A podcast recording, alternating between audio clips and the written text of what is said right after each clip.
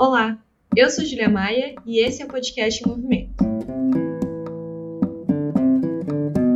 Na semana passada, foi realizada uma operação da Polícia Federal no inquérito de milícias digitais.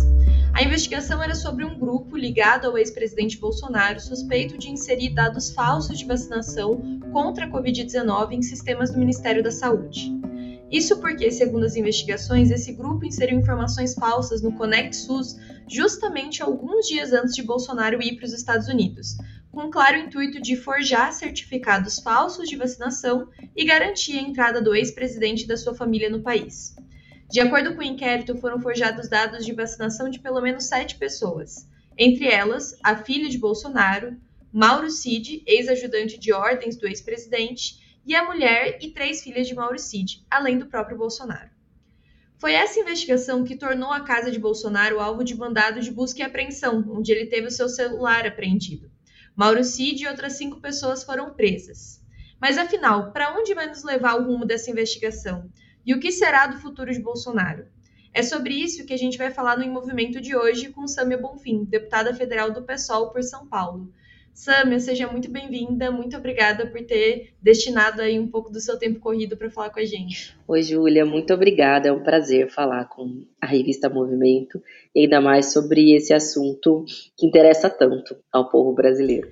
Pois é, um assunto que interessa tanto, mas já vou começar te perguntando sobre isso, porque o Eduardo Bolsonaro, inclusive, fez fala no plenário e a extrema-direita como um todo tem levantado um discurso de que, na verdade, essa investigação não é relevante, de que fraude em cartão de vacinação não é algo que se justifique é uma investigação como essa, um mandado de apreensão na casa de um ex-presidente da República. Então, eu queria perguntar para você um pouco do que, que você acha. Você acha que é grave ou não, afinal de contas, esse o que essa investigação está mostrando?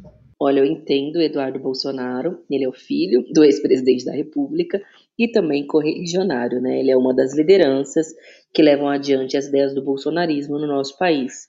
Mas sim, é absolutamente grave porque se tratou de uma fraude para tentar é, ter passe livre para entrar em outros países e também para circular no momento em que havia sido já instalado o lockdown e que a sociedade esperava que todo mundo respeitasse as orientações sanitárias. E ele, como presidente da República, é, ele fez um jogo duplo o tempo todo a respeito da vacina. Primeiro, descredibilizando a ciência, descredibilizando a vacina, orientando que as pessoas tomassem cloroquina, que nunca teve comprovação né, científica, e depois, como precisava rodar pelo mundo, ele acabou fraudando a sua própria carteirinha de vacinação. E o pior, ao que tudo indica, fraudou também a da sua filha. Já existem uma série de entidades é, questionando, inclusive, a sua responsabilidade como genitor, como responsável dessa menina, porque é, o Estatuto da Criança e do Adolescente indica que é de responsabilidade dos pais, os responsáveis também a vacinação das crianças. E há uma linha de investigação é, para poder evidenciar que não se trata de um caso específico do Bolsonaro e do seu núcleo né, de mais confiança, como Mauro Cid e outros, mas que possa ser um grande esquema, na verdade, de adulteração de carteiras de vacinação. Se tem carteiras de vacinação, pode ter adulteração, inclusive, de outros tipos de documento. Isso é grave sendo qualquer cidadão, mas sendo o presidente da República, isso tem um peso ainda maior e mostra tudo que esse clã é capaz de fazer, né, para se perpetuar no poder, para enganar a população. Então, é muito urgente que seja tudo devidamente apurado. E eu acho que quanto mais passa o tempo, Júlia, mais fecha o circo, né, em torno do Bolsonaro. Por isso que é natural também que os bolsonaristas queiram é, secundarizar achar que é um troço irrelevante, que não tem importância na conjuntura. Porque, ao mesmo tempo, em breve deve ser instalada a CPMI dos atos golpistas, 8 de janeiro, aqui no Congresso Nacional. O Bolsonaro também responde ao inquérito das fake news. Muito provavelmente ele e seus correligionários vão ser convocados aqui na CPMI, porque tem muito a responder para a população pelas ameaças, né, de passar por cima da vontade popular, as ameaças de golpe de Estado. Então, vem se fechando um cerco, já se discute na institucionalidade a possibilidade de ele ficar inelegível, porque há outro inquérito do TSE em função é, do disparo em massa de fake news. E a gente segue nessa luta para que não haja anistia, para que ele pague pelos crimes que cometeu contra o país, que, claro, seja inelegível, mas que seja preso, assim como todos os demais golpistas e que atentaram contra os direitos do povo. E uma coisa que aconteceu também nesse mandado de busca e apreensão que, bom, deixou o Bolsonaro bastante abalado, inclusive, né? Agora ele tem gravado muitos vídeos tristes, chorando, e uma coisa que deixou ele muito abalado foi a apreensão do celular dele. E aí eu queria te perguntar sobre isso, assim, a, a investigação foi para ver sobre essa, esse possível esquema de adulteração de carteiras de vacinação. Mas você acha que a partir da, dessa investigação é capaz da gente encontrar, inclusive, indícios de outros crimes que a gente, de uma certa forma, já sabe que existe um envolvimento da família Bolsonaro, mas que hoje por hoje ainda não tem provas concretas sobre isso? Olha, sem dúvida, porque, bom, pelo celular dele deve ter passado relações, conexões e diálogos que são fundamentais para entender o que aconteceu com o Brasil nos últimos anos, em especial nos últimos meses. A figura do Mauro Cid é uma figura muito relevante, porque ele era de muita confiança, é inclusive um dos liberados do Bolsonaro hoje, né, daqueles dez assessores aos quais um ex-presidente da República tem direito, tinha um papel muito central no comando do exército é, de Goiás, ele que inclusive queria ascender de posição, não foi possível de acontecer justamente em função das suspeitas do seu direcionamento no episódio do 8 de janeiro. Então, a partir dessa troca de mensagens, dos diálogos que estabeleceu, por exemplo, com o ex-ministro da Justiça, Anderson Torres, que no segundo turno colocou a PRF para tentar impedir as pessoas de exercerem o seu direito de voto nas, nas regiões onde o Lula ganhou no primeiro turno, onde foi encontrada uma minuta golpista na casa dele. Então, estou falando só de episódios recentes que podem comprometê-lo. Imagina num histórico ainda maior, né? Então, acho que trouxe muita empolgação, na verdade, essa janela de oportunidade, né, que se abriu a partir dessa singela apreensão de um celular que pode revelar muita coisa. Eu imagino que todos esses fatos né, estejam conectados. Tentativa de golpe de Estado, esse esquema de adulteração das carteirinhas de vacinação, é, das pessoas do seu entorno envolvido em outros tipos de esquema. Agora, mais recentemente, um outro filho dele foi identificado como um dos que faz o esquema de rachadinha. É tanta coisa, tanta coisa, tanta sujeira em torno do seu nome que acho que esses essas conversas e áudios, esse seu celular, pode ser um elemento é, de divisão, é, de mudança, né, de cenário da política brasileira. É justamente como se tivesse começado a mexer no ralo, né, do bolsonarismo e o que vai sair dali a gente não sabe ainda o que é, mas com certeza não, não, não cheira bem. Inclusive, uma das pessoas que foi presas nessa operação, que foi o Ailton Barros, trocou mensagens com o Mauro Cid, que, como você falou, uma pessoa extremamente relevante aí nessa, nessa cadeia alimentar do clã Bolsonaro, afirmando que sabia quem mandou matar a Marielle Franco, vereadora do PSOL. E aí eu queria te perguntar também sobre isso. Será que a partir dessa prisão a gente vai conseguir encontrar uma pista para trazer verdade sobre a morte da Marielle? Quem mandou matar a Marielle? Que é a pergunta que a gente se faz aí há alguns anos já. Olha, Júlia, a gente sabe que o último governo não moveu uma palha para solucionar esse crime, que é um dos que mais é, feriu a nossa geração, que tem uma ampla repercussão mundial. Não só não moveu uma palha para ajudar a solucionar, como atrapalhou sempre que pôde.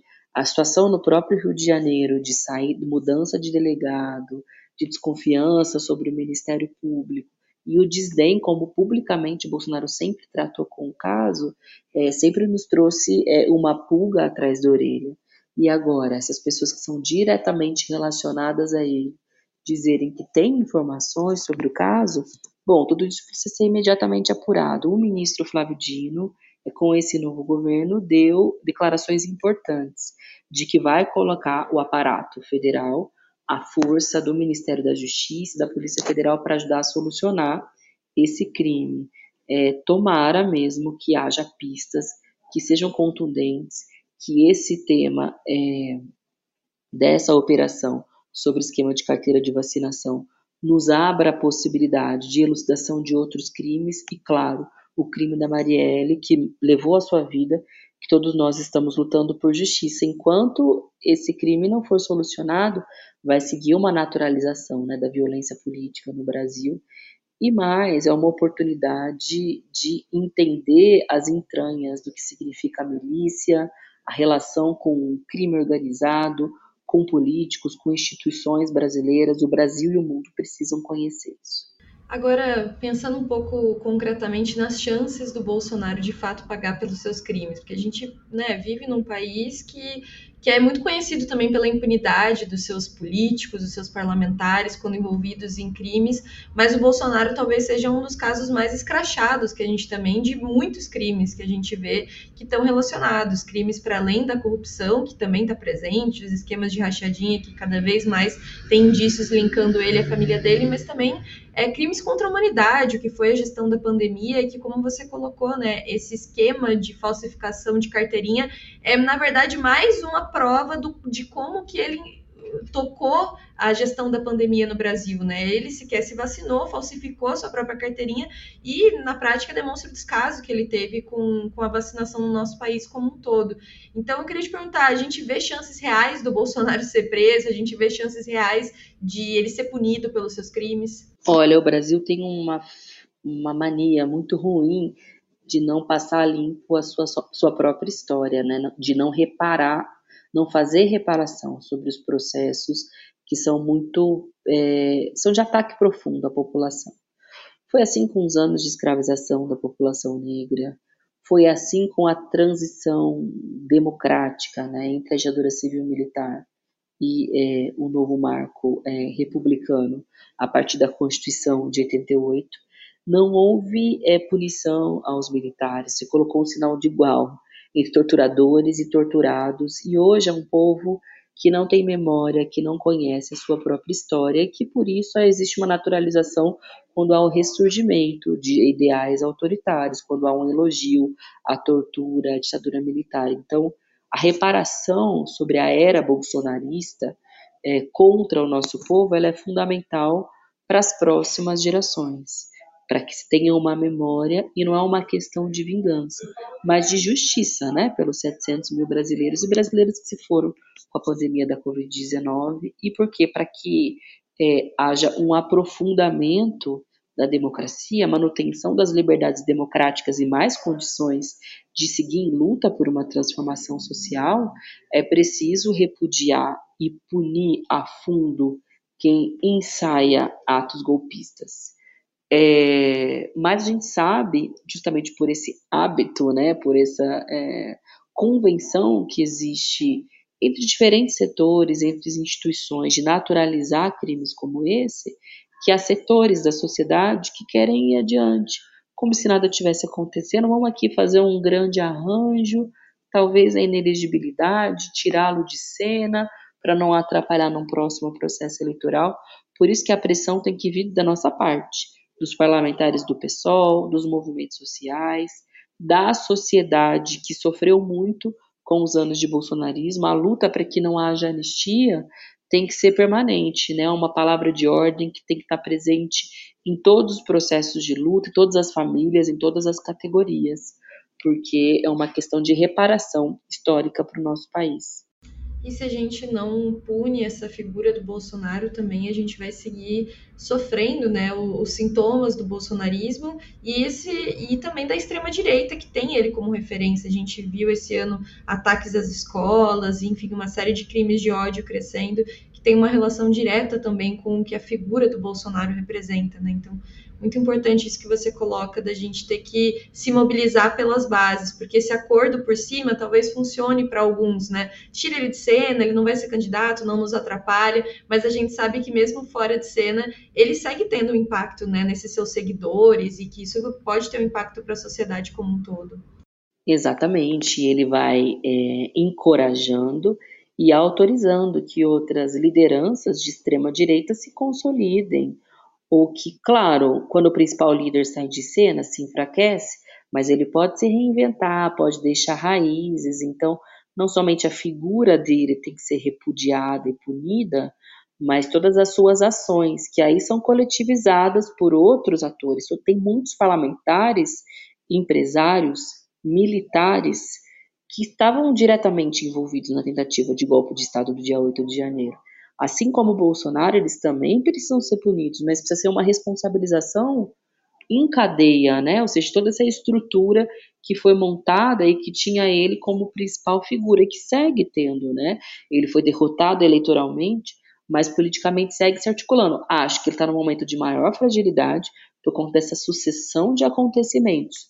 No entanto, a gente tem que aproveitar isso como uma oportunidade política para que ele seja emparedado e não como mais uma forma dele tentar escapar da responsabilidade que ele tem diante do que fez contra o Brasil. Né? É isso, Samia. Bom, quero encerrar aqui esse nosso papo te agradecendo novamente por ter topado falar sobre isso. Você que está lidando muito cotidianamente com, com esse debate aí na Câmara, inclusive com esses sujeitos aí, objetos da política também. Então, te, te desejo muita força nessa luta, que você possa nos representar aí dentro, enquanto a gente aqui fora também constrói bastante luta contra a anistia e para que a extrema-direita e o Bolsonaro sejam responsabilizados pelos crimes que cometeram e que seguem cometendo aqui no nosso país. Tá certo, Júlia, muito obrigada pela entrevista, gostei muito do papo, parabéns à revista Movimento, toda a equipe, pela realização do podcast que eu sempre escuto, acho fundamental a gente se informar, se formar para poder é, seguir bem orientado na atuação política. Obrigadão, até a próxima.